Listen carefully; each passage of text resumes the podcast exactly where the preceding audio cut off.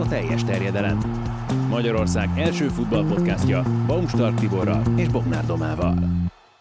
És ezúttal Muraközi Balázsjal, a Digisport állandó szakértőjével mondhatjuk most már így. Hogy érzed magad, hogyan érezted magad az első teljes szezonban? Egyébként remek tapasztalás volt így, azért leterhelő is volt nyilván a más tevékenységeim mellett, de mindenképpen nagyon élveztem, hogy így követhettem végig egy szezon. Na de hát talán nem árulunk el vele nagy titkot, hogy itt Premier League összegzőadásra készültünk, nem készülünk. most jön a meglepetés, Veganről fogunk beszélni a, az előttünk álló mint egy, egy órában. És azért is gondoltuk azt, hogy a spanyolt meg, a, meg a, az angolt azt egy héttel elcsúsztatjuk, mert itt azért volt két ebben a bajnokságban érdekel csapatnak egy viszonylag fontos mérkőzése. A bajnokok ligája döntő, amire ki fogunk térni, és ebből a szempontból is szerintem ez izgi lesz, hogy veled majd egy kicsit angol oldalról, Koppányi Gerivel pedig spanyol oldalról megnézzük azt, hogy mit is hozott itt a mérkőzés a Liverpool, illetve a Real Madrid számára, de az első és legfontosabb kérdés, hogy kit pofoznál föl ezután a szezon után. Igen, itt egy kicsit bőségzavara volt egyébként inkább, de... Sokan jelentkeztek azért a pofonért? Igen, és, és egyébként akire végül esett a választás, mert meg az a probléma, hogy nem is tudom pontosan, hogy kit kéne felpofozni United-en belül mondjuk, emiatt a káosz miatt, amit itt láthattunk a szezon második fejben, most betetőzött ugye ezzel, hogy kiderült, hogy arra még nem is fog maradni a ráfrányik, amire elméletileg jobb lehetőség volt, hogy, hogy működhetne, de, de ott így eloszthatják mondjuk ezt a pofont. Én Ronaldónak is jutna? Szerintem neki nem. Ő, ő az áldozata, vagy a, vagy a generálója ennek a helyzetnek? Hát szerintem egyértelműen egy tünete a Unitednek a szűk látókörűségéhez, és miközben az ő egyéni teljesítmény meg nem feltétlenül lehet panaszolni, amikor nyilván az túlzás is, hogy, hogy akkor most nélküle kiesési gondokkal küzdöttek volna, mert közben, ha meg megnézzük, most pontosan nem tudom a számokat, hogy nyilván Ronaldo egyénileg jó teljesítmény nyújtott, de hogy azért bőven kevesebb gólt szereztek például, mint és nyilván így fajlagosan a hatása a csapatra, az, az megint egy más kérdés, de szerintem itt nem érhető feltétlenül itt kritika. Csinálja, amit csinálnia kell. Tehát, hogy még csak nem is áldozat, hanem ő, ő csak úgy ott el van. Ö, igen, csak én azt gondolom, de majd erről beszélünk úgyis bővebben, hogy csinálja, amit csinálnia kell, de szerintem ennél kicsit többet vártak tőle, mint hatásban, mint karakterben, mint jellemben, hogy, hogy többet segít a klubban. Nekem tök egyértelmű volt, hogy kinek jár a pofon, Mosirinek az Everton vezetőjének, mert azt a káoszt, amit ő generált most már azért nem csak ebben a szezonban, hanem itt visszatekintve most már több évre azt, az, az, az majdnem menthetetlenné tette ezt az egyébként borzasztóan sokat költő és egyébként nagyon komoly lehetőségekkel és potenciállal rendelkező klubnál, azt azért akkor elfogadjátok. Abszolút, és akkor nyilván inkább ő érdemelné meg, mert azért a Lampard végül megoldotta azt, hogy ne essenek ki, amiben ő kormányozta be részint a, a csapatát. Ki az az edző, aki munkájával a legtöbbet emelte a rendelkezésre álló kereten? Én itt bevallom, nagyon sokat gondolkoztam, és hogyha kezdhetem én, akkor én Vierát mondom, mert Kontét mondtam volna azért, amit láthattunk Nuno Espirito Santo, aztán utána később az ő irányítás alatt, tehát azon a kereten, amivel Nuno azt a focit játszotta, amit, hogy aztán Conte mit mutatott, ott, ott van szerintem a legnagyobb kontraszt, meg a legnagyobb eltérés, de mégis azt mondom, hogy, hogy Vieira meg olyan Palace keretből hozott ki nagyon sokat, amiről azért nem tudtuk, hogy ez működni fog-e nem tudtuk, hogy Gelegernek ennyire jó szezonja lesz, nem tudtuk azt, hogy, hogy Géhi beválik-e, hogy azt azért sejtettük, hogy Andersen jó lesz, de, de azért ez nem volt, nem volt így megírva előre, hogy ez mindenképpen tökéletes. Igen, szerintem én is egyébként nyilván mind a kettő felmerült nálam is, és mondjuk ha azt nézzük tényleg, hogy mondjuk a, a pályám nyújtott teljesítménybe legtöbbet, ez egyértelműen a kontés, hogy ilyen rövid idő alatt, ami ugye részben azért neki ez védjegye is, hogy képes gyorsan átütni a, az elképzelését, de hogy igazából tényleg egyértelmű harmadik erőnek mutatkozott meg szinte játékerő, meg a megalapozó mutatók alapján, főleg a Chelsea lejtmenetével, a, a mondjuk délután a, a Tottenham Hotspur, míg a, a Vieira meg nyilván benne az a, a az igazán meglepő, hogy, hogy te egy egész ilyen kulturális változást is tudott részben a Crystal Palace-on, és nyilván meg egy kieséssel, évek óta lefelmenő kiesés ellen küzdő csapatból egy teljesen stabil közép, sőt, inkább annak is a teteje, tetejét tudta hozni végül is. Megalapozó mutatók alapján én a kontét választottam uh-huh. végül. Hát a vérával most meggyőztetek, úgyhogy én a keret erőssége miatt nem feltétlenül a Tatanemet mondanám, hanem inkább a Crystal Palace, de első körben én Moist írtam föl, mert nálam az se egy erős keret, és úgy, hogy az Európa Ligában, bocsánat, igen, tehát, hogy az Európa Ligában úgy, hogy elmentek az elődöntőig, eközben tartották úgy, ahogy a lépést, és az utolsó körben is volt még esély arra, hogy jövőre is Európa Ligába menjenek. Nálam ez ilyen kerettel ide, nálam még egy ember, kívánja. nálam egy ember merült még föl, az Thomas Frank, mert itt nyilván azért, ha megnézzük a kereterősséget, akkor ez a Brentford ez nem biztos, hogy sokaknál lett volna biztos bennmaradó, már pedig biztos bennmaradó lett. Úgy, hogy szezon közben sikerült úgy változtatni. Jó, nyilván Eriksen igazolása azért ebben egész, egész sokat segített, de sikerült úgy változtatni, hogy aztán a vége az egyetlen nem lett izgi. Meg hát egyébként, hogyha megnézzük azt is, hogy még csak Eriksentől is elvonatkoztatva, hogy azért amikor megvolt az ő stabil kezdőcsapata, és abban nem voltak ilyenek, hogy Rico Henry sokat volt sérült a David Raya-ként, akinek hihetetlen nagy hatása van erre a csapatra, tehát hogyha még az Eriksentől elvonatkozóként szerintem, hogy visszatértek, ugye Tony is ő, egyébként se lettek volna bajban, szóval abszolút ez is, ez is áll, és hogy nyilván mekkorát ők tudtak fordítani a championship-es játékukat. Na Doma, mondd először te az MVP-t. Ez jó lesz, vitázhattok rajta, nálam Son. Oh. És, ebben, és ebben benne van a személyes elfogultságom is, mert egy, ez az ember, ez egy csodálatos teremtmény, tehát hogy az egész, az egész jelenség, Kicsit erősnek szol- érzem ezeket a szavakat, de... Sony jelenség, hogy olyan szerénység jön az emberből, amit Nem. ezen a szinten nem tudom, én a, bár, bármilyen ilyen háttérvideót látok, hogy ö, lehet, hogy ez nevelés kérdése, meg a kultúrkör, amiből jön, abból is fakad, de az, hogy úgy megy haza, hogy konkrétan majdnem megeszik őt Dél-Koreában, és ő meg csak hajlong, és mosolyog, és mondja, hogy köszöni szépen, és hogy ez egy csapatsport, az, az nálam alapból is ö, a top kedvencek közé emeli, de most, hogy tényleg olyan szezonja volt, hogy a számokban is a gólkirályi cím, vagy társgólkirályi címmel is szerintem Rendben van lehet. egyébként a választás szerintem, tehát hogy abszolút indokolható. Én egyébként ab, tehát abban egyetértek, amit mondasz, hogy hogy van egy ilyen a kulturális közegből fakadó alázat, de dél-koreaiként szerintem még mindig ő a legarrogánsabb ember, akit, ja. akit láttam, tehát a gól örömeiben, meg egy-két... Abszolút, meg egyébként most nem, nem akarom, hogy az Arsenal szurkoló beszéljen belőlem, de egyébként részben szerintem nál van egy ilyen elfogultság, hogy lejön egy ilyen image de egyébként például a pályán egyébként az ilyen kevésbé tiszta húzások se állnak messze I- tőle, igen, amit felett hajlamosak vagyunk. Szemet, hogy egyébként a teljesítménye meg abszolút predestinálja erre a helyre, hogy nyilván a Tottenhamnek is azért most beszélünk arról, hogy a Conte mennyit fejlesztett ezen a csapaton, de főleg mondjuk tömörülő védelmeken nagyon sokszor volt az ugye, most se tudom pontosan felidézni, mikor 16 lövésükből 14 ment be, meg. Ilyen hasonlók, ami nyilván nagyon kellett, hogy az ilyen meccseket sorozatból tudják hozni egy nullával, meg szűkösen.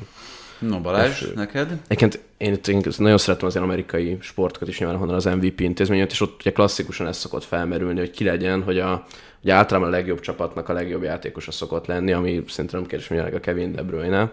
Míg ha a másik, ami ezzel az ellentétrezésként szokott, hogy ki az, aki fajlagosan legtöbbet segített a saját csapatán, az pedig én itt a José Szát írtam föl. Ó, de jó. Én nem azt mondom, hogy ő az MVP, de hogy mindenképpen megemlíteni csak, hogy ugye hát nyilván azt mindenki tudja, meg mindenhonnan azt, hogy mennyivel védett jobban, mint ami várható lett volna a számok alapján, és egyébként úgy, hogy a, a Wolverhampton ellen voltak az egyik legjobban befejező csatárok átlagban, tehát hogy jó minőségű lövéseket is, lövi, jó minőségű lövéseket is védett, és hogy közben meg, ha megnézzük ezt a Wolverhamptonnak a teljesítményét, ott rengeteg egy gólos győzelem, a 15 győzelmükből 11 góllal jött, ahol nyilván nagyon sokat számít egy ilyen kapusnak hozzáadott érték, és nekem egy kicsit olyan érzésem is van, hogy az ők simán a kiesés ellen küzdöttek volna, hogyha nem ilyen kapusuk van, így főleg a szezon közepén lévő teljesítményükkel. A kapus, aki a munkájával a legtöbbet Ne. emelte a rendelkezésre álló védelmet, az azért szám.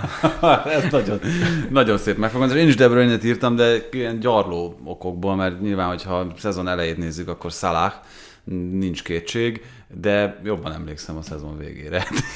Ez ennyi, ennyi van, hogy a memóriám már nem a régi 40 fölött, úgyhogy... én Szála az- megkapja a szezon legszebb góljának járó díjat, tehát ő is elégedett lehet, hogy kap egy, kap egy ilyet, sőt, hát aranycipőt is. Na és akkor ö, Balázs, neked adódik meg a lehetőség, hogy a kiemelkedő teljesítményű játékos megemlítsd, akinek radar alatt maradt a teljesítmény. Ez nyilván egyébként egy kicsit nehéz a Premier League, mert radar alatti teljesítményeket keresni, de én akit ide felír, felírtam, hogy talán aki legjobban illik ebbe a kategóriába, az a Kieran Dewsbury Hall a Leicesterбől, mint talán egy, egy erre egy jó opció, aki... Ki 23 évesen betört a Premier League-be. Igen, abszolút, és hogy neki azért ez egy utolsó lehetőségnek tűnt, hogy a Premier League-be meg tudja vetni a lábát ugye a Luton után tavaly, és, és a Rodgers is folyamatosan ódákat zengről, hogy ez egy jövőbeli csapatkapitány lesz, és tényleg a teljesítménye is, ezért ez a Leicester idén is rengeteg sérüléssel küzdött, ami már évek óta egy probléma, de emellett az ő energikussága az ott a bal oldalon nagyon kellett, miközben egyébként kihatott a teljesítménye például James Madisonra is, aki szerintem rég hozott mondjuk ilyen jó. Mindig jók szezon ezek a sztorik, hogy, hogy ugye egy ilyen játékosnak esélye nem lenne alapvetően a kezdő közelébe kerülni, jön egy sérülés, akkor már valahogy keretbe kerül hirt- hirtelen, hiába 23 éves, és aztán még egy sérülés, és ott találja magát a kezdőben, És aztán végigjátsza a szed ki, szed ki onnan, mert, mert olyan jól játszik, hogy nem tudod. Én Cash-t mondtam, ak- és pont emiatt, amit itt az előbb mondtál, meg megfogalmaztál, hogy borzasztó nehéz olyat találni, akinek radar alatt maradt. Még, még az övé sem maradt radar alatt nyilvánvalóan, de azért, hogyha azt nézzük, akkor ő most mondhatjuk, hogy a liga harmadik legjobb, jobb hátvéd teljesítményét nyújtotta? Körülbelül. Igen, az nagyjából jól hangzik. Pont erről volt egy statsbombos statisztika, hogy, hogy mennyi, azt hiszem az x vagy x tehát hogy ez a hozzáadott értéket mérték. Ez az egyik a veszélyteremtés, a másik pedig a gólpassz, vagy a Igen. várható gólpassz. Igen, igen, és hogy a, a fullback párosokat nézték, és ott egyébként a harmadik lett a, az Aston Villa, ami nyilván a Gerardéknak, meg a Michael Billnek a felfogásából is adódik, de hogy ő abszolút illett ebbe az Aston Villánál, és egyébként ugye a, a lengyel Cafu, ahogy hívják, a, de ezt nem én találtam, hanem a Birminghami Igen, ugye frappáns az édesanyja lengyel, és ezért Igen. Mutatkozhatott be a lengyel válogatottban. Arra emlékszem, hogy valamelyik Aston Villa meccset itt a végén én adtam, és megválasztották az év legjobbjának ö, Kest a csapaton belül, és a statpakban föl volt sorolva, hogy mi az, amiben ő volt a legjobb a csapaton belül, és egy ilyen tíz soron keresztül sorolták, hogy a legtöbb, mit tudom, én, játékperc, passz, passzpontosság, ez a veszélyteremtés, és mindenbe, mindenbe ott volt az élem. De egyébként volt egy másik is, akin gondolkoztam, végül nem őt választottam, de, de nagyon közel áll a szívemhez, az pedig Kukureja, aki szerintem szintén szenzációs volt. Hát abszolút, de ő... Elviheted, ha akarod. Igen, én nála például az év csapatában is gondolkodtam, hogy őt választom az- azért nem ráesett a választásra, mert abszolút hihetetlen jó teljesítmény nyújtott egy ilyen... Ezért gondolom, Jean Cancelo nem biztos, hogy Nem, igen, szorítani. De az egy, A, egy B opciók.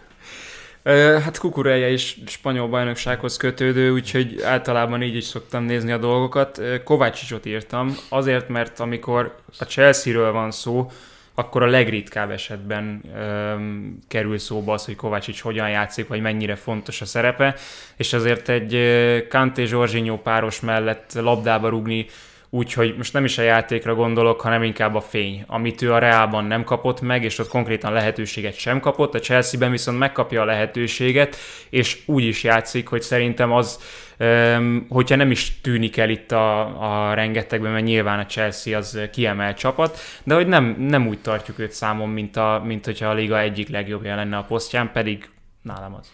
Abszolút, és egyébként érdekes, hogy mennyire alul értékelten a Chelsea-t, és mind ahogy visszagondolunk, azt hiszem a Lampard teljes szezonja alatt is akkor ő volt az évjátékos a Chelsea-ben, szóval hogy azért, hogyha lehetőséget kap, képes nagyon magas színvonalon végigjátszani. Szezonokat Sőt, egyébként Szári alatt is nagyon jól játszott. Tehát, Igen, ott, ott is. Lehet, hogy akkor ott lettem, hogy pont szévetőseként, hogyha még én is megengeditek, egy, aki egy ilyen nagyobb csapatban, talán egy alulértékeltebb játékos, és aki hihetetlen jó szezonja volt itt a Kovácsicshoz hasonlóan, az a, szóval Joel Matip, aki szerintem idén még arra is, az, amellett is lehet érvelni, mondjuk ő volt a legjobb középhátvédje a Liverpoolnak, mert egészen hihetetlenül magas teljesítmény nyújtott, mint ahogy nyilván ez a Van dijk a párosuk, ez egyikük a proaktív, a másikuk a reaktív, de hogy a saját szerepkörében legalább annyira jó volt ő is, és nyilván az, hogy a bajnokságban ő játszott a BL-ben, Konáti az annak is köszönhető, hogy a Liverpool ellen mélyebben védekező csapatok ellen óriási szükség volt arra, hogy ő felcipelje a labdákat, és ugye az ember csak így nézi a meccseket, és feltűnik egyszer csak a 16-oson meg valami hasonló szituáció, azt szerintem ő is mindenképpen megérdemli az említést. Több kérdést azért felvet. Ugye az egyik az, hogy már többször beszéltük, hogy Van Dijk az a Liverpoolban, akiről úgy érezzük, hogy fölemeli a mellette levőket. Szerinted, hogyha Van Dijk eltűnne most ebből a Liverpoolból csak úgy hirtelen, akkor Matip tudna ugyanilyen vezéregyeniség lenni, aki mellett egy gyengébb középső védő is többnek tűnik? Hát talán a rutinja miatt már lehet, hogy ez lenne, és mondjuk amennyire mondjuk a Konatéval összehasonlít, hogy azért talán még mindig egy fokkal jobban érzi a, mondjuk a Liverpoolnak a magasra tolt védelmét, hogy mikor, hogyan kell kiremozdulni, hogy emiatt nyilván neki kéne akkor mondjuk átvenni ezt a szerepet. Na, nagyon sok érdekeséget szerintem már most itt elmondtunk, tehát néhány csapatra ki is tértünk. A Cityről szó volt De Bruyne kapcsán, úgyhogy egy pár kérdés azért maradt, és akkor előről hátrafelé haladunk úgy, mint ahogy az idei műsorokban ezt, ezt megszokhattuk. Az első kérdés, és szerintem a leglényegesebb az, hogy amit Pep Guardiola nyilatkozott, ugye nyilván ez volt a legfelkapottabb vélemény közvetlenül a bajnoki cím megnyerése után, hogy mennyivel többre tart egy ilyen sorozatot, mint egy kuparendszerű sorozat megnyerését. Azt hittem azt mondod, hogy az öt cserével mennyivel nagyobb mágus. Jó, mi... Igen, ez már a következő szezonra vonatkozó elképzelés. Ezt elfogadjuk? Hát, hogyha onnan vizsgáljuk, hogy mikor jön ki a legjobb csapat annak, abban az értelemben, hogy aki a legstabilabban mondjuk a jobb minőségű helyzeteket alakítja ki, mint az ellenfel, az nyilván egy ilyen 38 meccses mintán fog igazán kijönni, de ez nyilván egy ilyen felfogás kérdés is, hogyha meg valaki azt értékeli, hogy, hogy ki az, aki mindig tud egy olyat húzni egy váratlan szituációban, hogy ami mondjuk a csapatát sikervezeti, akkor nyilván mondjuk egy kupa is ilyen lehet, de talán egy objektíven nézve ez, ez egy védhető álláspont. Meg nyilván valaki, hogyha nyer nem tudom, kétszer nem nyert bajnokságot az edzői karrierje során, amit végig nyomott szezon, nyilván ezt fogja mondani. Hát értelemszerűen, viszont akár még, most ezt tudom, hogy kicsit provokatív ez a kérdés, akár még csalódásként is értékelhetjük a City szezonját azok után, hogy az elmúlt években azt megszoktuk, hogy, hogy egynél nem állt meg a City soha.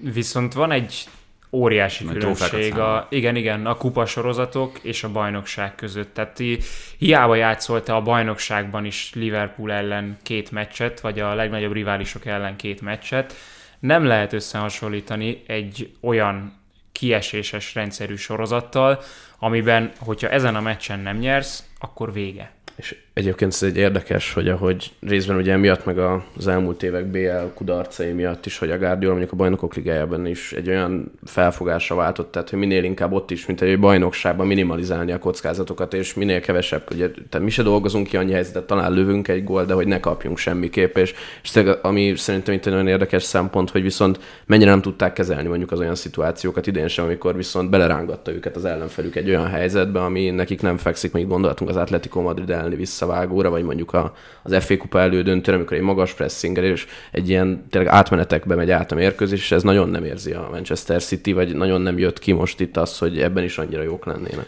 De ennek megint egy cáfolata, hogy az utolsó meccsen meg azért tényleg óriási volt a nyomás, óriási atét, és akkor hirtelen még egy, még egy ilyen blokkot is, hogyha egyszer áttörnek, akkor ott meg átfordul minden. Van értelme annak a felvetésnek, hogy itt ebből a Premier League menetelésből be lehetne áldozni bármit annak érdekében, hogy ez a kupasorozatokban, most itt jelen esetben a Bajnokok Ligájáról beszélünk, a Bajnokok Ligájában egy kicsit többet adjon.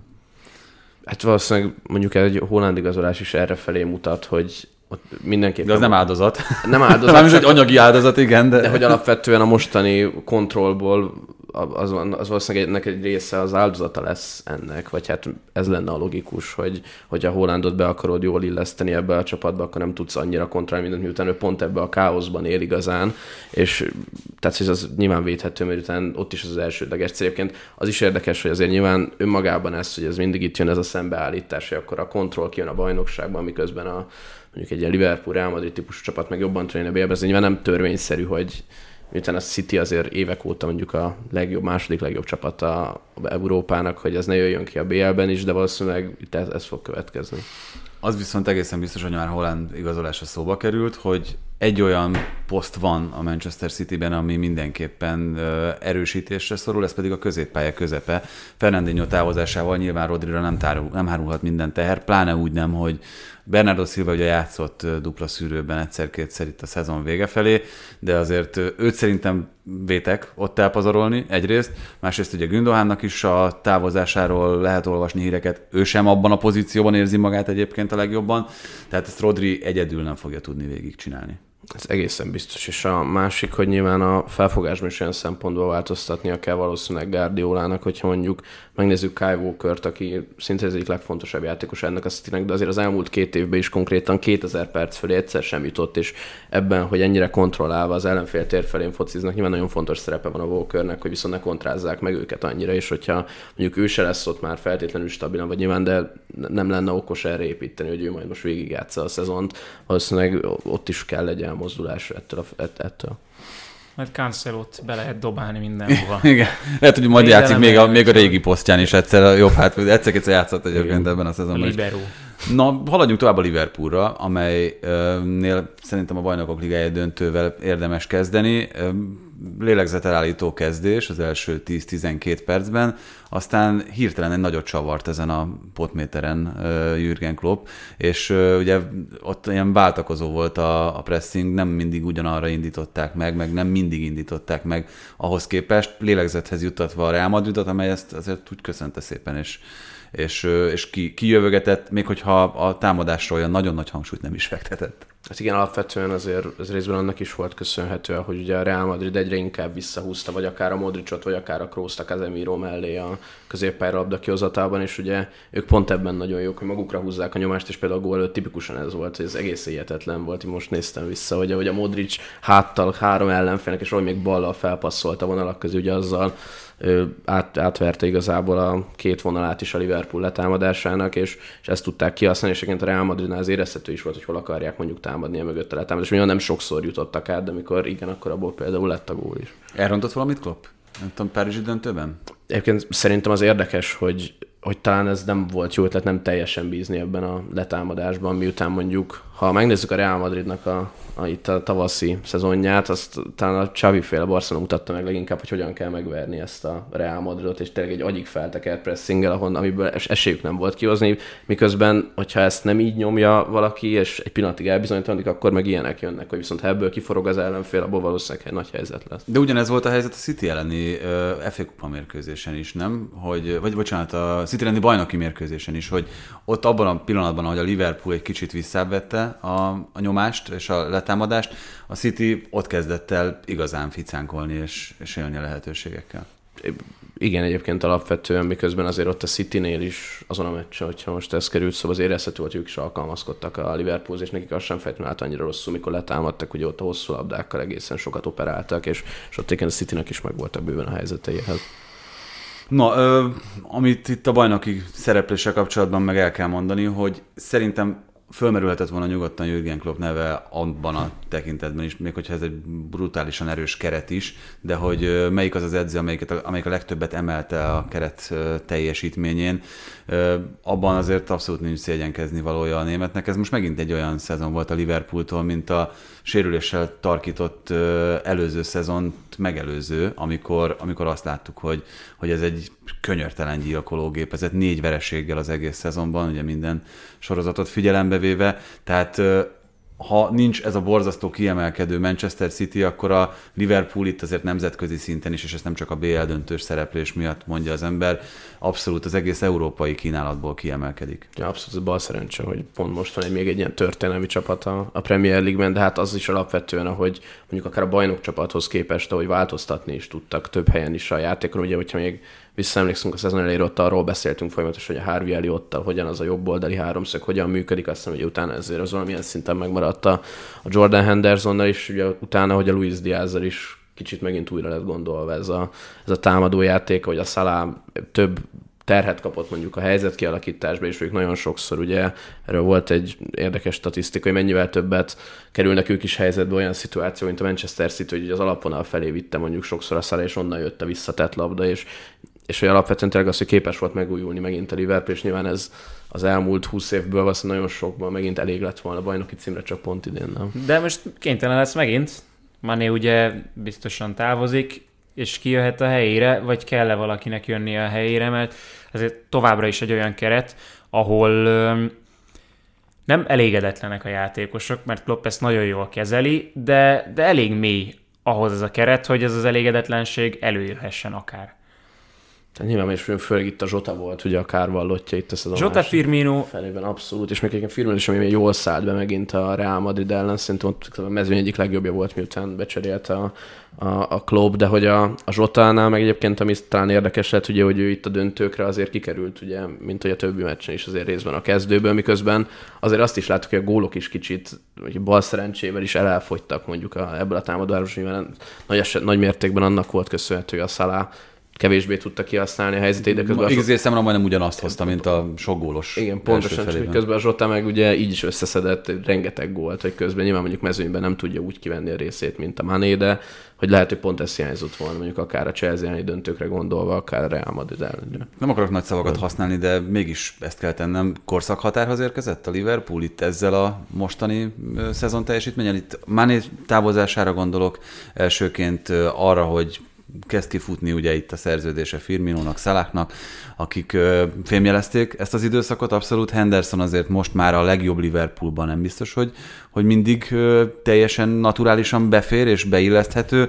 Szóval ezek mind abba az irányba mutató jelek, miközben persze Alexander Arnold még sokáig biztosíthatja a folytonosságot. Fandejknek még biztos, hogy jó néhány jó éve van. Nagyon úgy, is. nagyon úgy nyilatkoztak itt a döntő után, hogy ebben a Liverpoolban ebben még van tartalék, és jövőre visszatérnek, és szerintem még Mané kiesése sem okoz akkora, akkora visszaesést. És furcsa volt azt látni, ugye, hogy tegnap vagy tegnap előtt rendeztek egy nagy ünneplést Liverpoolban, ezt a két kupát megünnepelték, és Henderson is azt írta, hogy élete egyik legrosszabb éjszakája után, ja hát akkor vasárnap volt persze ez az ünneplés, élete egyik legrosszabb éjszakája után, élete egyik legjobb napja következett, mert el se hitt, hogy ennyien ünneplik ezt a csapatot, és csapaton belül sem érezni azt feltétlenül, hogy úgy meg, meg lehetne törni ezt a Liverpoolt, és hát ennek meg a leginkább a, a záloga a Klopp, tehát ő nem, nem fog ezen lassítani, nem, nem fog semmit ö, ö, föladni, és ilyen háttérrel meg végképp nem az lesz, hogy,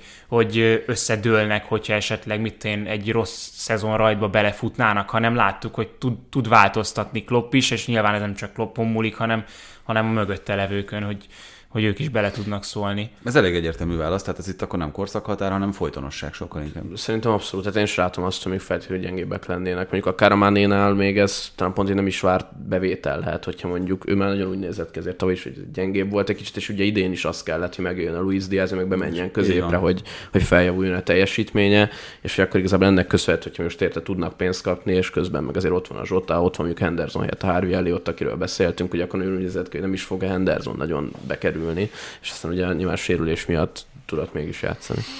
Hát a következő klubról meg lehetne tölteni a teljes órát, de mégsem gondolom, hogy el kellene merülnünk, főleg úgy, hogy nincs minden információ a birtokunkban abban, hogy itt mi lesz most a Chelsea-vel, az eladás hogyan hat a klubra, milyen új filozófiát, milyen új klubmodellt képzelhetünk el. Típjeink lehetnek, de szerintem tételezzük fel, és így sokkal könnyebb talán beszélni és gondolkozni is róla, hogy a Chelsea-nél valószínűleg szemléletváltás következik, de marad ugyanúgy top klub, és ugyanoda pozícionáljuk, ahol eddig volt. Egyetértetek ezzel? Tehát, hogy abszolút, hogy olyan a top 4-ért fognak ugyanúgy harcolni, legalább bent tudnak maradni. Tehát nem arról beszélünk, hogy itt akkor most tényleg eljött egy olyan, olyan határ, amikor, amikor a Chelsea-t már mondjuk mindenképpen visszább soroljuk a, annál, mint a, amit Visszább semmiképpen, de pont azért, mert hogy ennyi lyuk keletkezett most a keretben, én nem lepődnék meg azon, hogyha jövőre még többen a Chelsea elé kerülnének, tehát itt most a Tottenhamre egyértelműen gondolhatunk, a Unitednél bármi lehet. Na ez a jó kérdés egyébként szerintem, és szerintem itt, itt váltottál a, a lényegre, hogyha most tételezzük föl, topjátékos vagy, megkeres a Chelsea, itt a bizonytalan tényezők és sok egyéb minden miatt, azt mondod, hogy az ő ajánlatokat fogad el, vagy fogadod el, vagy Conte Tottenhamét?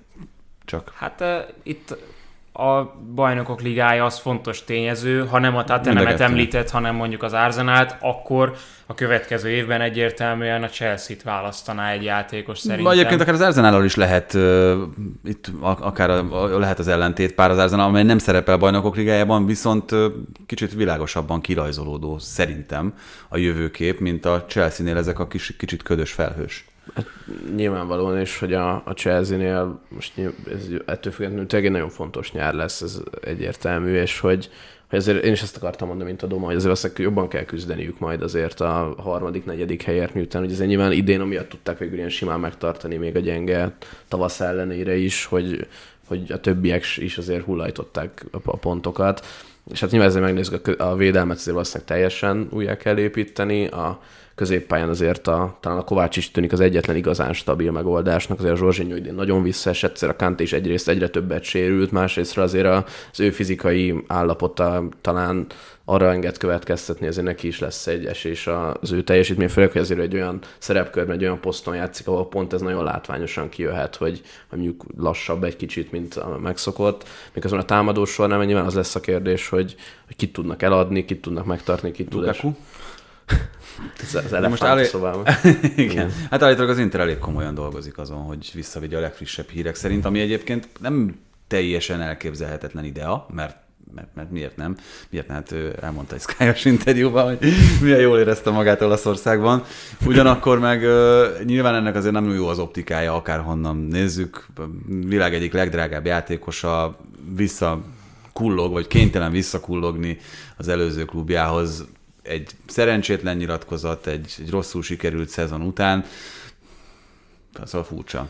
Miközben alapvetően azért talán még itt szezon második fel előtt, talán akkor nézett ki pont a legjobban a Chelsea, miután először kikerült ugye ott a Lukaku, hogy pont ott a nyilatkozatta után, és, és akkor igazából visszatértek ugye ahhoz a játékhoz, amit tavaly láthattunk tőlük, ugye ez a fluid, a Havertz, ugye akkor ment nagyon jót, akkor a Mount is visszajött, akinek remek szezonja volt, és Nyilván itt ez a kérdés, hogy most miközben azért valószínűleg a három védős rendszertől is, hogy elképzelhető, hogy el kell lépniük majd a, a hát nyár. Hát nem lesz három belső hát, védőjük. Igen, ez egy kényszer is. Valami szinte még ugye, mikor ide jött a Tuchel, pont azt mondta, hogy amiatt lett három védő, mert akkor meg pont ehhez volt teljes mértékben adott a játékos, és most ezen nyilván változni fog, és azért a szezon vége fele itt láthattunk ezeket a hibrid megoldásokat, amik engedtek arra következni, hogy részben még talán erre is készül a, erre is készül a Tuchel de hogy alapvetően a Lukaku-nak talán, hogy ebben meg lesz jobban a helye, az meg, ez nyilván most egy, egy megint egy nyári felkészülés kérdése. Kundé? Ezt akartam mondani, hogy Lukaku bár nyilván csökkent az ára, és nem csak úgy 100 millióért visszavásárol, vagy vásárolná vissza hát az Inter. A másik oldalon Giuseppe Marotta tárgyal, tehát hogy ez, ez, ez, ez egy elég... Félni, de, de, de hogyha sikerült akár Lukakut jó áron, akár még mellette másokat is eladni, akkor, akkor lehet ide úgy embereket hozni, hogy Tuchelnek minden igényét kielégítsék, és szerintem a, a keret az, az egy ilyen jó átigazolási ablakkal adott, adott lesz a következő szezonra. Tehát azért ne temessük el teljesen ezt a védelmet, ahol, ahol lehet, hogy Tiago Silvában van még jó idény, lehet, hogy Csalobát pillanatok alatt beépíti Tuchel, vagy már nem is kell olyan nagyon beépíteni, és Kundé meg szerintem az alkalmazkodó képesség az egyik legnagyobb erőssége. No hát akkor most jön a talán uh, legszenzációhajhászabb kijelentésem itt a mai műsorban. Ugye 150 millió fontos tőkeemelés a Tottenhamnél. Conte fantasztikus edző, ezt bizonyította, és megbeszéltük itt az adás elején. Új kihívója van a Spurs-Liverpool párosnak? City. Te, City-Liverpool, a Spurs kihívója lehet a City-Liverpool párosnak? Bocs. Igen, ezt én is itt említettem, hogy azért egyértelmű harmadik erőnek léptek elő, és egyébként ez egy olyan teljesítmény. Csak harmadiknak? Nyilván ez itt a kérdés, de hogy miközben visszagondolunk mondjuk, amikor ugye bajnokságot nyert a Chelsea-vel kont, hogy azért meg az pont nagy részt annak volt köszönhető, hogy akkor még nem volt két ilyen történelmi csapat előtte, és pedig valószínűleg, ha mondjuk a, a megalapozó számokat néznénk, igen, talán nem lenne annyira messze attól a Chelsea-től, mondjuk az idei, tehát nem itt a szezon második felére vetítve, az engem azért meglepne, hogyha tudnának még egy szintet emelni, és miközben azért a, a Manchester city mindig is megvolt, meg ami a Liverpool, mint az utóbbi két-három szezonra meg lehet, hogy ezeket a kis csapatokat folyamatos és üzembiztosan bedarálni, és tényleg, hogy ellenük szinte szökő évente ejtenek pontot, ez talán pont még, ami kevésbé van meg a Tatanemben, miközben mondjuk az igazolás, mondjuk egy Perisic rövid távra egy, egy remek, remekül kinéző dolog lehet, miközben nyilván itt is az a kérdés, hogy most mennyire halmoznak fel ilyen 30 pluszos játékosokat egy ilyen utolsó nagy futásra, ugye nyilván ezért a, vagy a, a, a Kémből is, meg azért ugye itt marad, a Szomból is most kéne kihozni még a maximumot. Hát igen, ugye ez a kettős Kulusevszkivel kiegészülve egészen fantasztikus szezonzárás produkált. Itt én azt gondolom, hogy az talán egyértelmű, hogy ha már Perisicsel megvan a bal oldal, mert azt hiszem, hogy oda szerződtette Conte őt gyakorlatilag Regilon helyére, vagy Szeszenyon helyére, ha úgy tetszik, itt inkább a, a szezon végét nézve. Egy olyan poszt van, ahol, ahol ambuláns beavatkozásra van szükség, az Emerson Royal és a, és a csapat jobb oldala, vagy Doherty. Hát ő azért egy borzasztó gyenge játékos szerintem a, ezen a szinten. De Emerson, ja, hát igen, alapvetően so, rengetegszer például ugye erre építettek a Tottenham ellenfele, hogy inkább az Emerson kapja meg a labdákat, és majd inkább ő adogasson közül. Igen, csak itt ebben az a nehézség szerintem, hogyha oda megtalálják a megoldást, mondjuk csak mondok egy nevet, egy Hakimi szintű jobboldali szányvédőt, akkor, akkor hol lehet még ezen a kereten emelni? Azonnali módon, ahova igazolsz, és azt mondod, hogy, hogy itt akkor mindenképpen előre léptél nyilván mondjuk a középpályára még egy minőségi ember szerintem elférne meg, hogy egy ilyen flexibilitást is adjon a konténak, hogy esetleg egy... Benten Kurt fél év után kidobjuk a kukába? Hát nem, hogy melléjük még valaki ja, szerintem, aha. vagy hogy mondjuk ugye ezzel a konta mondjuk egy, akkor egy 3-5-2-t is tudna inkább játszani, miközben ugye most emiatt nem is próbált ezt nagyon meg, mert egyszerűen nincs három olyan középpályás, ami miatt megérne valakit leszedni mondjuk előről a, ebből a hármasból. Igen, Skip és Vink nem biztos, hogy, hogy erre alkalmas erre a szintemelésre. De volt olyan, amikor itt még világklasszisnak gondoltuk egy rövid ideig. Meglehetősen rövid idő volt. Meglehetősen rövid időről beszélünk. No, Arsenal itt azért az egyik legérdekesebb csapata volt szerintem ennek a szezonnak. Borzalmas kezdés után, arra egyébként már nagyon kevesen emlékeznek, hogy ez a csapat állt a 20. helyen. Elég sokáig, mert pont egy válogatott szünet következett Jó, de utána. hogyan?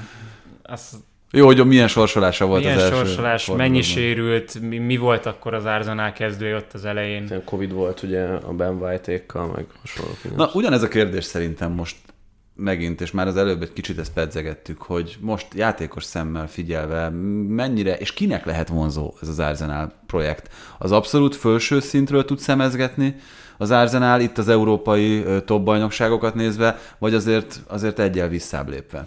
És Egyébként ugye nyilván itt az Arsenal ugye erről van szó mindig, és egyébként mögé is be tudok állni, hogy azért ennek a csapatnak a fejlődési ívébe még nem feltétlenül következett volna most a bajnokok ligája, de közben meg, ha, hogyha a te kérdésedre válaszoljak, hogy hogy ahhoz viszont, hogy mondjuk megelőzze most itt a Tatanemnek a projektjét, vagy hogy a, a Unitednél, amit te is mondtad, hogy nem tudjuk, hogy mi lesz velük, hogy mondjuk eléjük egyértelműen beugorjon az Arsenal mondjuk ebben a újjáépítési harcban, ahhoz viszont nagyon kellett volna most szerintem egy bajnokok ligája, vagy nyilván egy óriási löketet adott volna ennek a projektnek, és, és ahhoz is, hogy nyilván on, onnan tudjon válogatni, ahonnan igazán akar. Most hogy alapvetően azért inkább az, hogy Premier League bizonyított játékosok felé próbál fordulni az Arsenal, és azért közülük még szerintem ez egy, egy reális is lehet, hogy ők ide lépjenek, mert azért ez, ez meg, meg ez eddig is így volt, hogy a, az Artetának a projektjében azért a, amennyire lehet visszaalni, azért bíznak ezek a játékosok, és képes meggyőzni őket.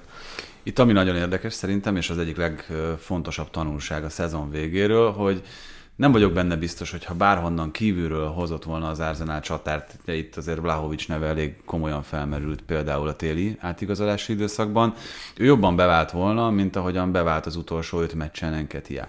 Tehát, hogy egy csomószor elképzelhető, hogy ott van az edző, vagy, vagy a klub szeme előtt a, a megoldás, és egy, egy ilyen jó ütemben végrehajtott változtatásnak, cserének kell csak megtörténnie, hogy rátalálja arra, hogy Enketia az én szememben simán lehet az Arsenalnak az első számú csatára a következő szezonban a végén mutatott teljesítmény alapján. Nem mondom, hogy világklasszis teljesítmény nyújtott, de a csapat legjobbja volt legalább kétszer, itt az a... utolsó fordulókban. Igen, abszolút, és nyilván ez egy kis minta ez a néhány mérkőzés, de hát az, az kimondottan biztató volt, ahogy ő előrelépett abból, amit ugye korábban láthattunk még az Ártetának a kezdeti időben, hogy, hogy nyilván csak mondjuk befejezni, meg csak hogy letámadni, és olyankor rakta be főleg az Árteta, most azért egyre inkább ki tudta venni a mezőnyből is a, a részét, és egyébként arra engem is meggyőzött, hogy mindenképpen mondjuk egy Premier League felsőház kategóriájú a csatár, hogyha nem is feltétlenül az Arsenalbe első számuként, de ami ugye most valószínűleg kap is szerződést, hogy egy ilyen második számúnak meg abszolút egy, egy védhető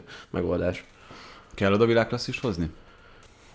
Hát most például a, a Gabriel Jesus, meg, meg a Calvert Lewin, vagy akik felmerülnek, azok Ivan Tony, azért ezek nem feltétlenül a világklasszis szintű játékosok. És nem is, szerintem nem is a világklasszis a, a kulcs, hanem hogy milyen típusuk Szerintem is, és, és, itt is szerintem a, úgy lehet majd megmérni, hogyha egy csatárt lesz az Arsenal, hogy nem feltétlenül mondjuk ő lőjön mondjuk akkor 20-25 gólt, hanem hogy mondjuk az Arsenal tud-e feljebb lépni abból a, a szintből, mondjuk akkor legyen plusz 10 gólja a csapatnak, hogyha, hogyha ő is ugyanúgy tud segíteni közben, mert azért ha megnézzük, ez viszont nem fenn fenntartható, ami idén volt, míg a Smith a túl teljesítésével. Ugye aztán ugye el is tűnt ilyen szempontból a szezon második fél részben a kezdeti gólok után, vagy a Szakárló Isten ugyanez elmondható.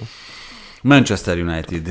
Nem kérdés az, hogy itt az első dolog, és nem tudom ebben egyetértetek-e velem, Tenhágnak rendet kell tennie. A rendrakásnak az első lépése feltétlenül Ronaldo helyzetének a tisztázása kell, hogy legyen. Hát gólokat várhatnak tőle, ugye, ahogy ő mondta. De mi lehet itt a, jó megoldás? Hogyan lehet ezt, ezt úgy felépíteni, ezt a projektet, hogy itt igen, ugye jól lakjon a kecske, kecske, kecske is, igen, és a káposzta igen. is megmaradjon hát és nyilván a Unitednál ez a nehéz belegondolni, hogy jöttek egy második szezon, vagy második helyezést elérő szezonból, és akkor ugye jött igazából három klasszis játékos, és akkor mindenki ugye arról beszélt, hogy most kell nyerni ez a csapat, és most meg arról van szó, hogy hány helyen kéne újjáépíteni ezt a csapatot. Egyébként szerintem azért Ronaldo nem is feltétlenül a legnagyobb probléma itt jelenleg, hogy mondjuk egy Ten fociba illő játékos keressünk, mert ő, hogyha azért képes mondjuk fegyelmezette, mint egyébként azért idén többször is szerintem azért azt láthattuk tőle, hogy valamilyen szinten képes erre, akkor ő nem lehet egy rossz választás oda előre. Igen, szóval de mi, mik akkor a, a legfőbb lépések, és mik a legfőbb prioritások itt a, az új úton elindulva? Mert ezt azért látjuk, hogy ez egy kicsit, nem kicsit, ez a szezon az abszolút átmenetire sikeredett, talán szándékok ellenére. Ez semmilyenre nem sikeredett. Tehát a teljes, teljes a káosz. Mikor azt hiszed, hogy, hogy valakit kineveznek arra, hogy ő rendet tegyen, és kiderül, hogy nem, nem tud rendet tenni, de még azért ott tartod a klubnál, úgy teszel, mintha, aztán a végén mégis kirúgod, és most megint a nagy, a nagy nulla, a nagy semmi van a united Igen, thank you, Ralph. kiírással a Twitteren, ami egyébként egészen elkezdett. Ráadásul nem tudom, hogy ennek mi volt a hátterében, mert Nyilván elég sokáig kommunikálták azt, hogy akkor is maradt tanácsadóként a klubnál. Ő akkor is itt, ő, is, ő maga is nyilatkozta ezt még az utolsó nyilatkozatában is, amit a legutóbbi forduló után adott. Minek kellett történnie, hogy ez, ez kiderül? Nem mondom, hogy ez a rossz döntés, itt az eddigieket látva, de minek kellett történnie ahhoz, hogy még ez a, az opció is elszálljon? Hát most nyilván, amik kikerültek információk a színfalak, meg azok ilyen egészen hihetetlen fejetlenségre engednek következtetni. Ugye részben mondjuk ez a pályán is látszódott, hogy ugye megpróbálta a, meccs, a legelején ugye azt a Brentford ellen, vagy nem is Crystal Palace, nem tudom, Crystal Palace, Crystal Palace volt a legelső mérkőzés, és ami ott még talán valamilyen szinten látsz, hogy energikusabb játék, egy, egy, egy letámadás, ugye 4-4-2-t is megpróbált, vagy 4-2-2-t, ami rájellemző, és aztán ugye ettől is eltért, és ugye itt is jöttek ki olyan információk, hogy egyszerűen a játékosok sem feltétlenül álltak bele ebbe, hogy, hogy ezt megcsinálni, és közben meg, ahogy ettől eltért, meg tényleg ez annyira egy ilyen semmilyen teljesítmény nyújtott itt a, mérkő, vagy hát a szezon vége felé a Manchester United, ami mondjuk a, a Tenhágra, vagy a Tenhag biztos nem bizakodva olvasta ezeket a sorokat, vagy, vagy nézte a csapatot. Hát most gondolj bele, ez hogy csapódik le a játékosoknál. Bruno, akiről tényleg az utolsó meccseken az ordított, hogy hogy neki nem hogy a pályán lenni, hanem élni nincsen kedve gyakorlatilag hát az jelen a, pillanatban. Az a bedobás után hátra rugott labda, amivel a gólt kapta,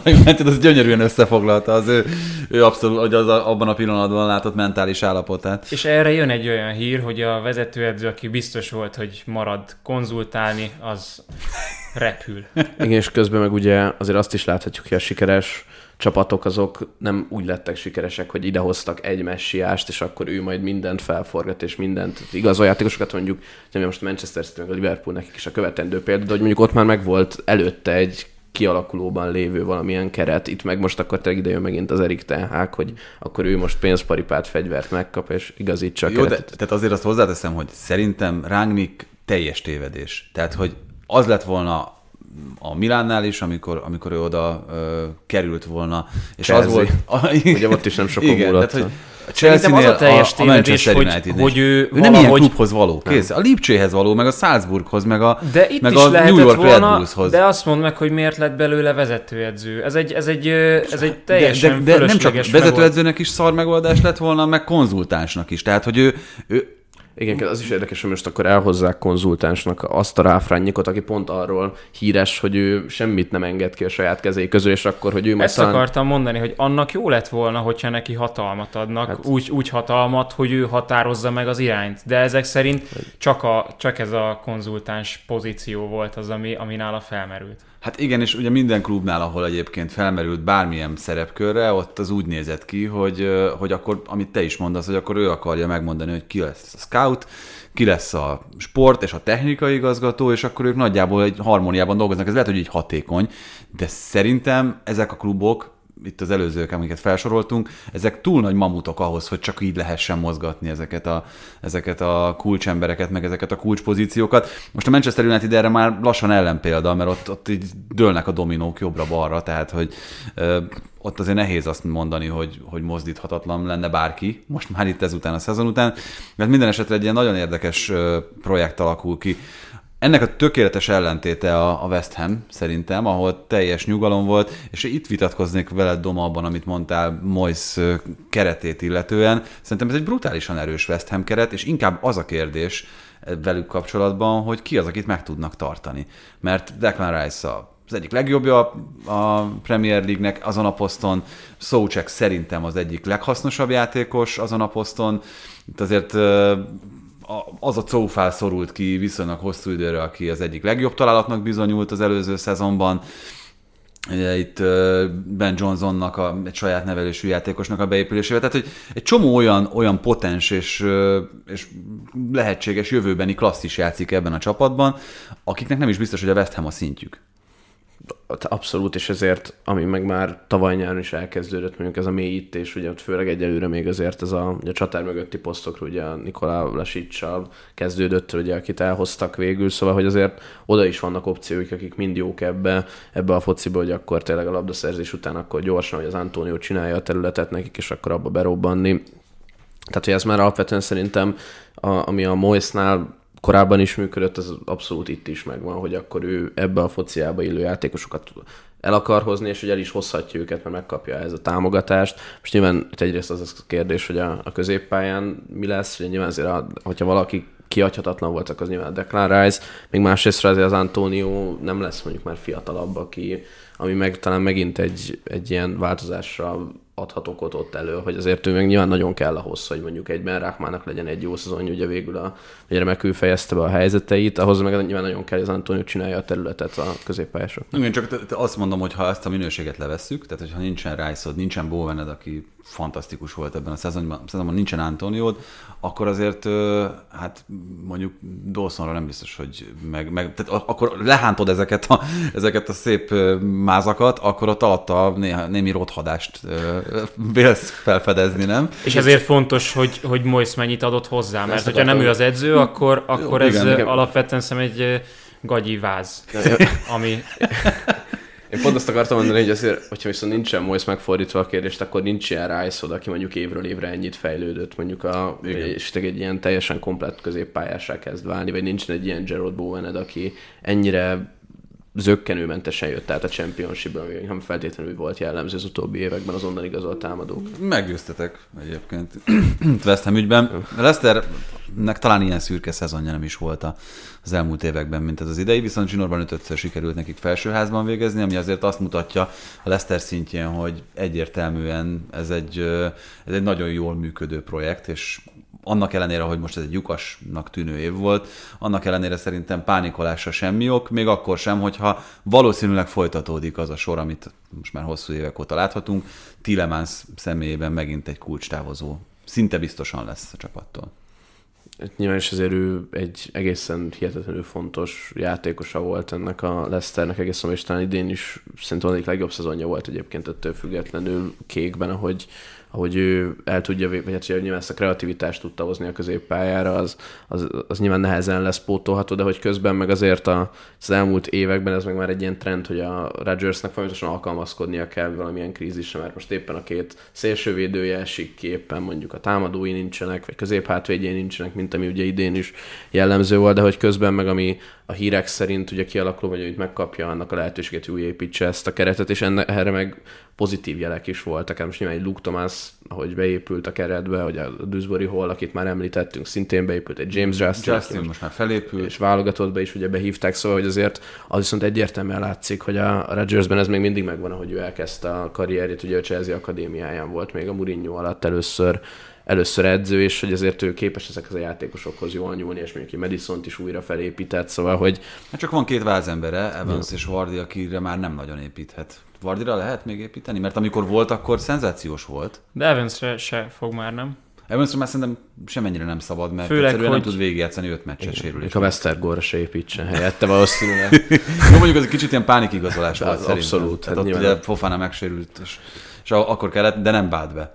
ez, ez finoman fogalmazva, finoman fogalmazva. Oda semmi. egy Fofana szőjöncsűvel neki lehet vágni úgy egy szezonnak, hogy annyira nem aggódsz.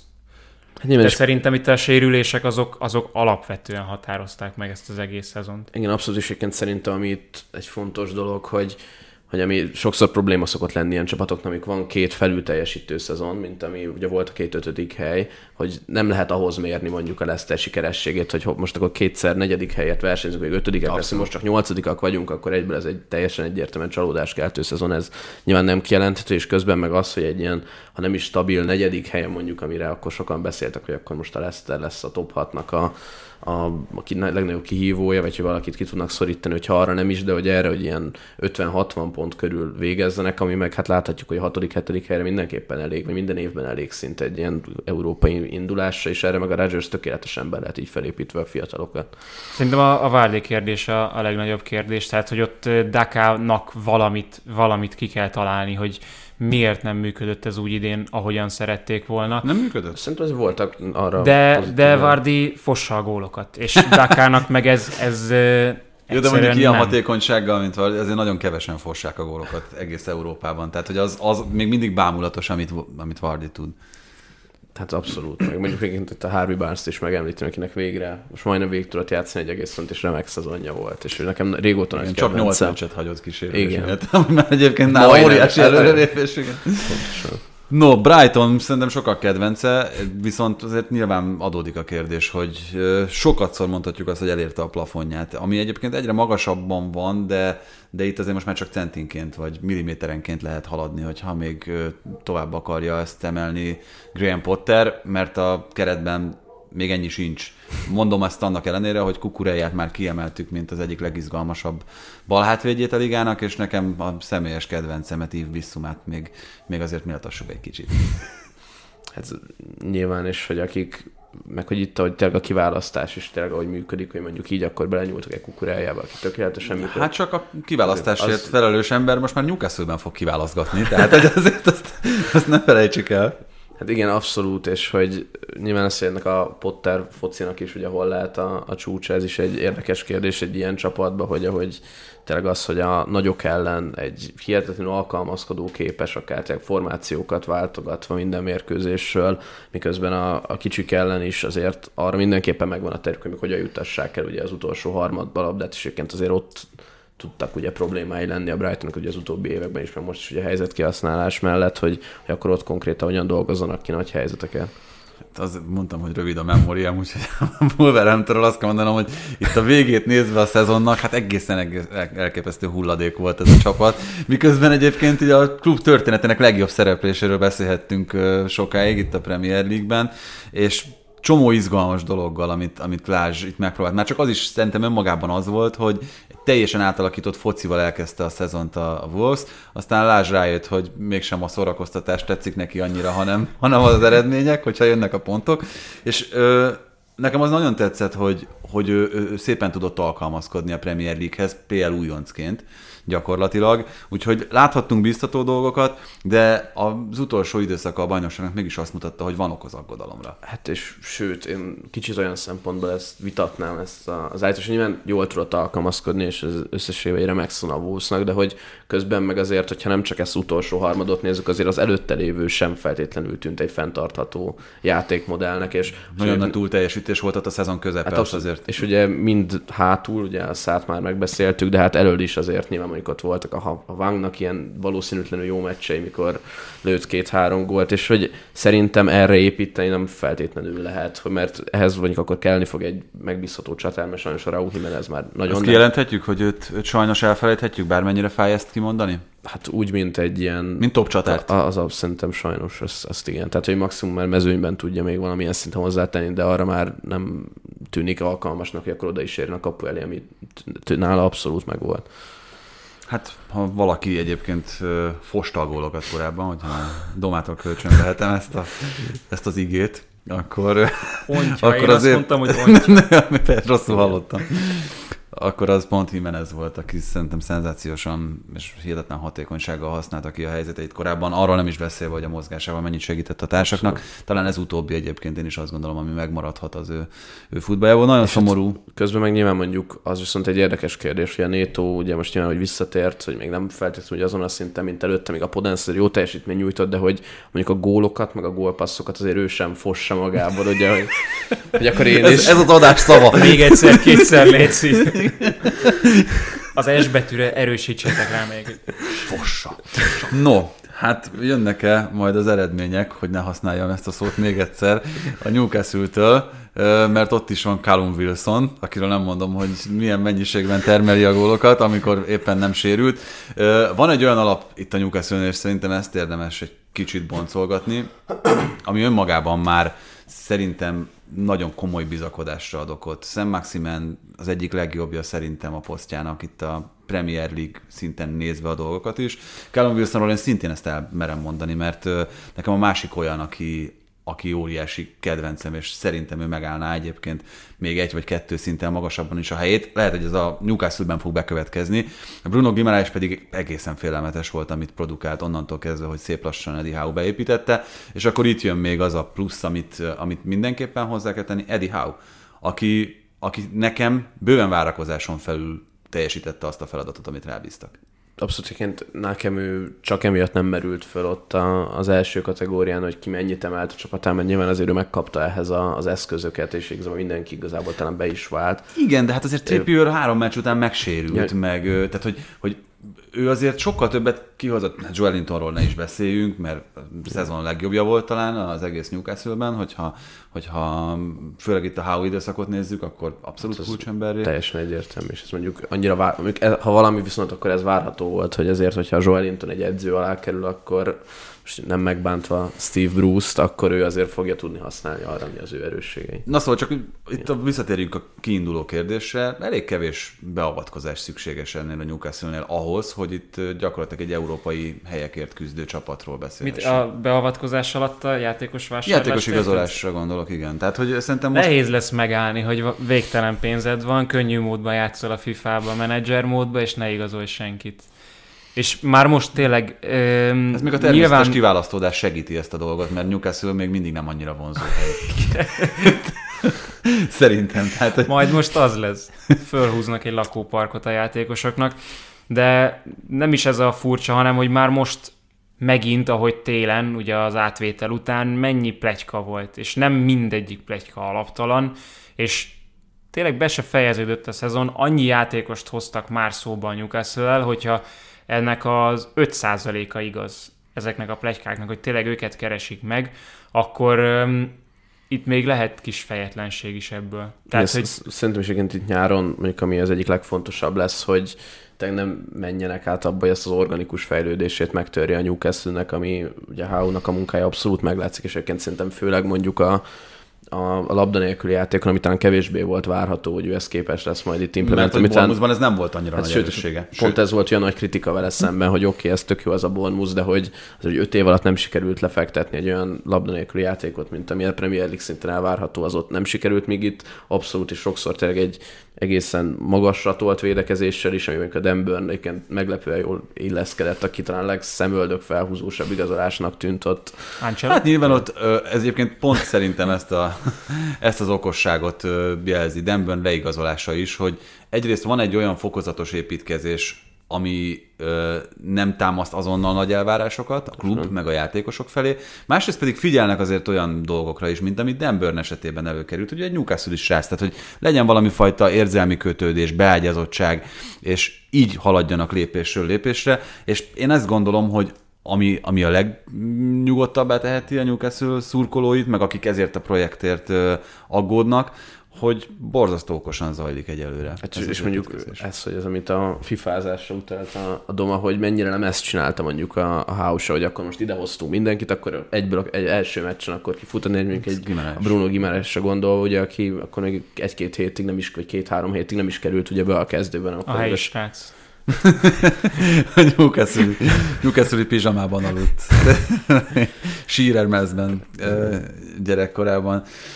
No, itt szerintem a Brentfordról azokat a dolgokat, amiket mindenképpen kell, azokat elmondtuk még a legelején. Az Aston Villa az olyan szempontból viszont egy borzasztó érdekes projekt, hogy ők magukat jelen pillanatban még egy kicsit máshova pozícionálják, mint ahol ez a klub végzett. Itt arról volt szó az év elején, meg aztán Gerard érkezésekor, és amikor nagyon megindult a szekér, Coutinho leigazolásakor, ugye Dint is szerintem viszonylag jó ütemben Beniteznek is köszönhetően sikerült elhozni, hogy ez a terv csak az lehet, hogy, hogy ott a top 4 mögé, vagy a top 6 mögé, ha úgy tetszik, odaérjen az Aston Villa stabilan. Ez nagyon nem lett meg.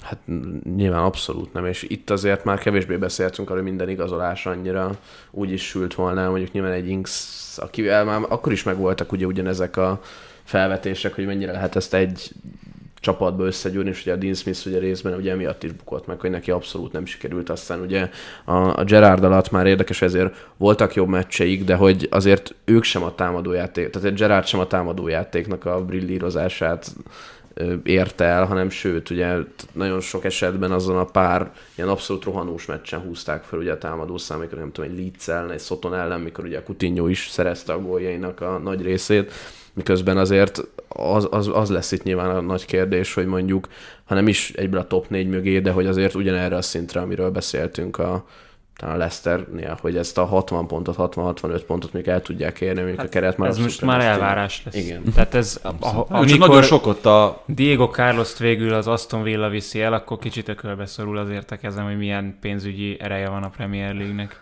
Igen, ott azért nagyon, nagyon sok az olyan csapat, amelyik pont oda szeretné pozícionálni, meg tehát ott egy óriási versenyt várhatunk, és nagy kérdés, hogy Gerard ezt a lécet, ezt meg És tudja mondjuk-. Everton is így indult idén.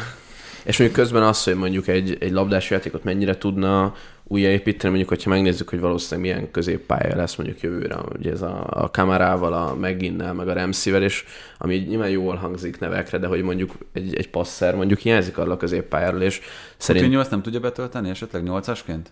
Hát azért ő erre mutatott nyilván idén is jeleket, főleg mondjuk átmenetben, de hogy közben talán ez is bármilyen jól hangoznak elsőre a nevek, nem arra enged következni, ez annyira egy ilyen nagyon okosan felépített keret, hanem hogy igen, jól hangzik. a- Kicsit ilyen nagyzolos az egész sztori, nem? Hát, nem azt érez, érezzük? ebben? Igen, vagy hogy még, még a Diego carlos én mondjuk feltétlenül nagyon-nagyon sokat nem láttam mondjuk a spanyol bajnokságban, hogy ott kevesebbet, de hogy, hogy mondjuk őt elhoz, nem tudom, 28-9 éves játékos, tök magas fizetéssel, aki most nem tudom, hogy tud-e annyit segíteni a, a, az Aston Villának, hogy ez mondjuk ez feltétlenül nekik megérjen. Jó, agresszív, párharcerős védője. Azt- Ja, igen, abszolút. Villana.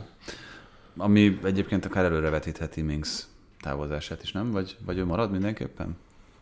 Hát valószínűleg azért itt inkább őt kéne kiváltania hmm. nyilván, tehát hogy a House szerintem egy jobb védő, mint a, a, a Tyron Mings.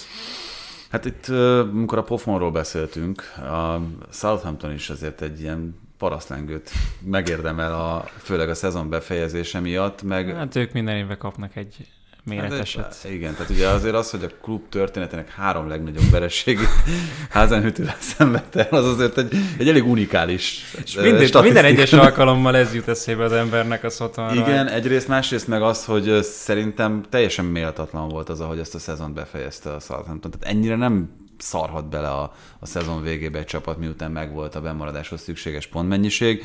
Úgyhogy, úgyhogy azért rossz is volt nézni ezt a csapatot ott a végén. Hát nagyon nyilván az Arzenálon kívül nem is nagyon nyertek itt, de ez nekünk már ilyen hagyomány az Arzenálnak, hogy ugye ez ugyanilyen volt még a Kuman alatt, hogy Southampton csak az Arzenált verte meg, de egyébként meg rajtuk is egy kicsit azt érzem, amit mondjuk meghúztak sokan, ugye mondjuk itt a Leedsre gondolhatunk, hogy egy még nem feltétlenül, vagy hát nyilván az eredmények is olyanok voltak, hogy kicsit megfáradt ugye ott is a kapcsolat, és azért itt is szerintem abszolút ez is érezhető, és azért a háznevütlőnek is voltak olyan nyilatkozatai, hogy hát ő nem akar 60 évesen is edzősködni, meg hogy ő ezt nem tudja elképzelni magát, és ez, ez is utalhat arra, hogy, hogy nyilván azért ez a keret is egy rendkívül alacsony színvonalon lévő keret egy-két játékost leszámítva. Hát Bróját például, aki nekem a szezon egyik legnagyobb felfedezetje igen, volt. Kyle Walker Peters is egy, egy kiváló játékos ilyen szempontból, de hogy azért ez egy idei szezonig, ugye még pont ez volt náluk a kulcs, ezért annyira rosszak sose voltak, hogy mondjuk kiesés ellen küzdjenek. Hát én mondjuk azért, hogyha most nem számoltam össze, de hogyha WordPro szabadrugás góljait, meg az ő, ő szabadrugásaiból előkészített gólokat kivesszük, akkor itt óriási bajban lett Igen, volna. pont ezt akartam én is mondani, hogy idénre viszont ez abszolút megtörtént, és azért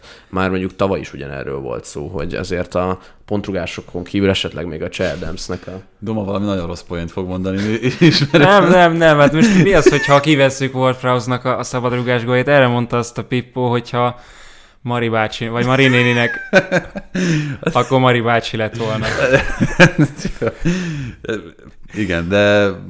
de minden, minden, év, minden évben talál egy olyan játékost a szoton, akiből, Többire ha nem is sztár lesz, de, de öm, húzni tudja úgy a csapatot, hogy, hogy abból nagyon hamar megvan egy, egy ilyen biztos középmezőny. Tehát azért valahogy mindig lerakják az alapokat arra, hogy ne legyen belőle kiesés.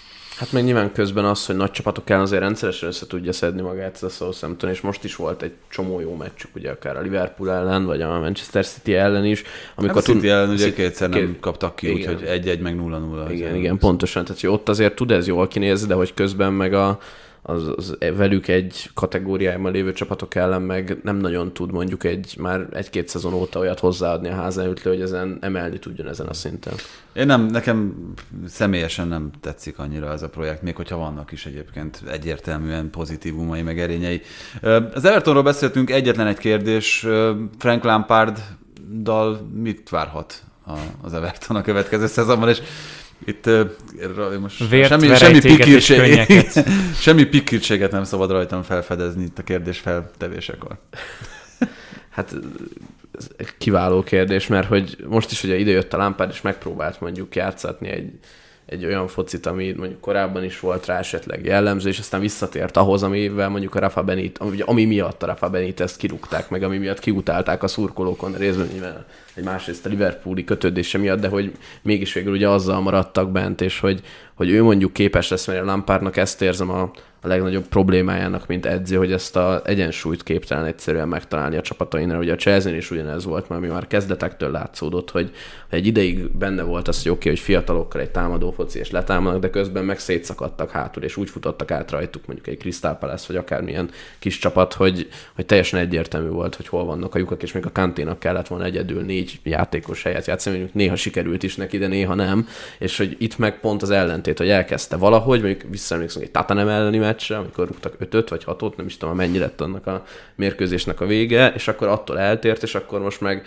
az, hogy beállnak négy-öt védővel bunkerezni, és akkor még valami lesz, és hogy Hát e, igen, erre nagyon nehéz bármit ráfogni, hogy bármi progresszívet vagy, vagy előremutatót láthatunk volna, de ettől még persze elképzelhető, hogy egy ilyen tisztalappal elindult szezonban még még, még lesz valami pozitív is.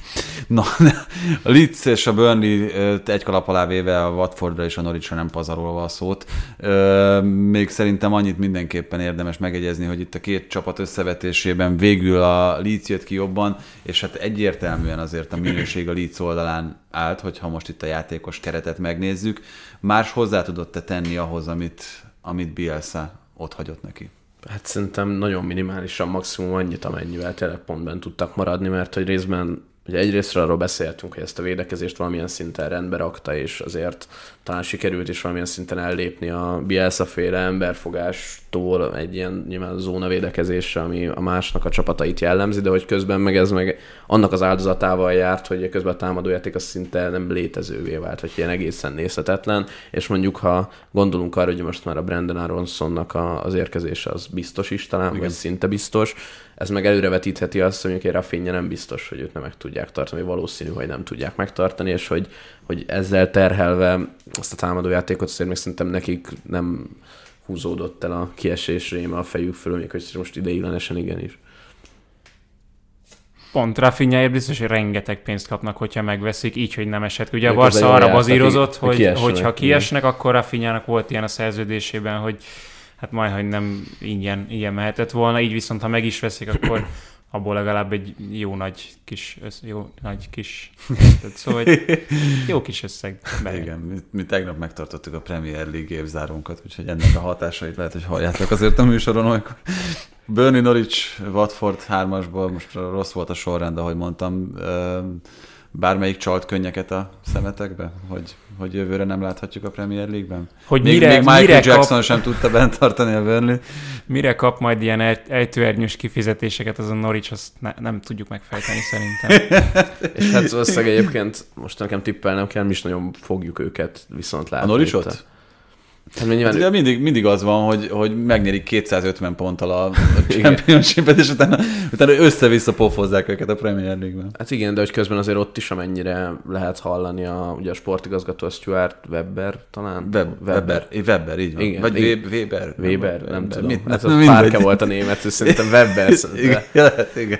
de hogy, hogy ő is azért valószínűleg távoztat, szóval én abban nem vagyok biztos, hogy ők vissza tudnak jönni, míg ugye a Burnley-nél, meg ugye ennek az egész nagy, először érthetetlennek tűnő kirúgásnak, hogy a Daesh-tól megszabadulnak, ugye ez lett volna az egyetlen menthető kimenetel, hogy ők bent tudnak maradni. Nem voltak messze tőle azért, tehát ezt tegyük hozzá. Hát abszolút csak közben, meg azért valószínűleg a Championshipból visszajutni, meg a Daesh-sal lett volna sokkal jobb esélyük. Mint... Igen, ugyanakkor azért szerintem pont ez a néhány meccs bizonyította azt, hogy azért megfáradtott az a Daesh és a keret közötti kapcsolat, mert ez az egyébként már bocsánat, de hulladék csapat, magához képest nagyon jó futballt mutatott, szerintem ott azért ez lelkigátakat felszabadított néhány játékosnál, elismerve maximálisan Sondás munkáját, de azért az, az valahol normális, hogy ennyi év alatt egy ilyen, ilyen kapcsolat az elgyengül. Nyilván de közben ez azért is hozzájárult, hogy ő feltétlenül támogatást nem kapott, ugye, hogy még felfrissítse ezt a keretet, akik nem feltétlenül fásulnak bele, és közben meg ugye a Burnley-nél meg arról lehetett hallani, hogy pénzügyileg ők nagyon-nagyon függenek, a, vagy függtek a Premier League pénztől, szóval szerintem ők ilyen szempontból engem meglepne, hogyha ők vissza tudnának jönni még a-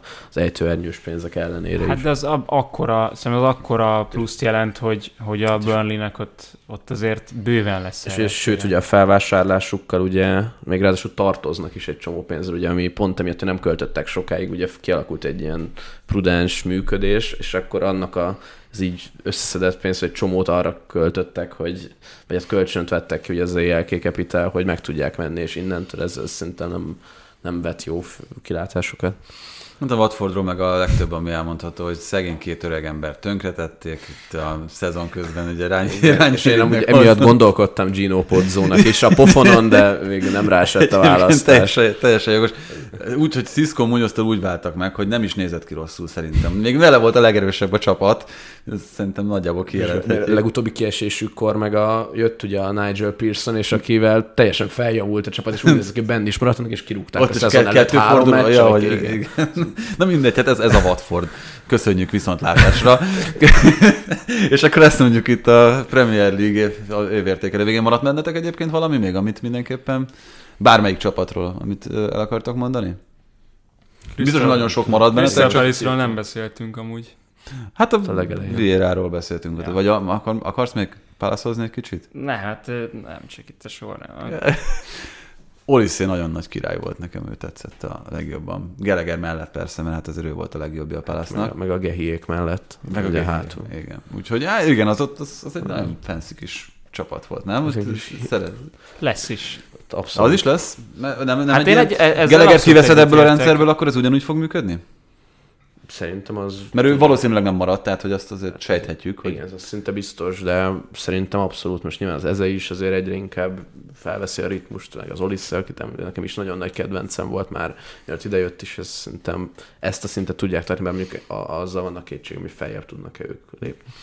Bár egyébként pont az volt szerintem Vierának a, a, a nagy mágiája itt, vagy, vagy övé, vagy, vagy Ossian Robertsé, vagy, vagy ki, aki ott van a klub környékén, hogy olyan játékosok, a MacArthur, hogyha mondjuk egy, egy nevet kell mondani, Ward, Benteke, tehát hogy ők, ők azért futbalistának néztek ki ebben a szezonban az előző évekhez képest. Úgyhogy ö, Hát ez, nyilván az, hogy ilyen játékosok ide tudtak hozni, ez meg abszolút a Vieira-nek is köszönhető, és innentől meg az, hogy mondjuk az is egy nyilván egy remek vezető edzői skill, hogy olyan, ját- hogy olyan embereket tud maga mellé szedni, akik meg, akiknek tud delegálni. Mondjuk az a Kloppnál is mindig elmondják, hogy milyen kiváló háttéremberei vannak maga mellett. Persze. Így most elégedett vagy? Még ha nem is volt a helyén a Crystal Palace, de... no, hát akkor Premier League-gel most egy darabig nem fogunk foglalkozni, de most szokottnál sokkal korábban újraindul majd a szezon. Április, vagy, április, augusztus 6-án már lejátszák az első bajnoki fordulót Angliában, úgyhogy mi is majd jövünk akkor tájt, sőt már ugye júliusban meg lesz a Community Shield is, eléggé szokatlan módon itt a Katari világbajnokság menetrendje miatt. Úgyhogy hamarosan majd jövünk. Balázs, neked nagyon szépen köszönjük, hogy segítettél Köszönöm szépen. összefoglalni az ide látottakat. Nektek pedig a meghallgatást köszönjük. Sziasztok!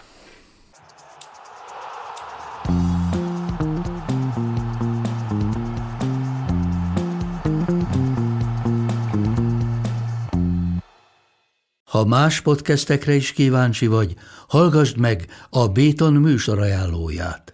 El tudod képzelni, hogy a podcastet, amit éppen most hallgattál, fél év múlva már a mesterséges intelligencia generálja? Mi sem. De ha érdekel, eljött már a gépek lázadása. Hallgass bele az Embertelen podcastbe. Orsós Lajos vagyok, a műsor házigazdája. Egyelőre még élőben. Egyelőre. Fedezzük fel együtt, hogyan ismerkedik, randizik, mesél és vitatkozik Betty és Péter, két teljesen mesterséges intelligencia. Lajos, a podcast címét mond még egyszer, Léci. Oké. Okay. Embertelen podcast. Ez a műsor a Béton közösség tagja.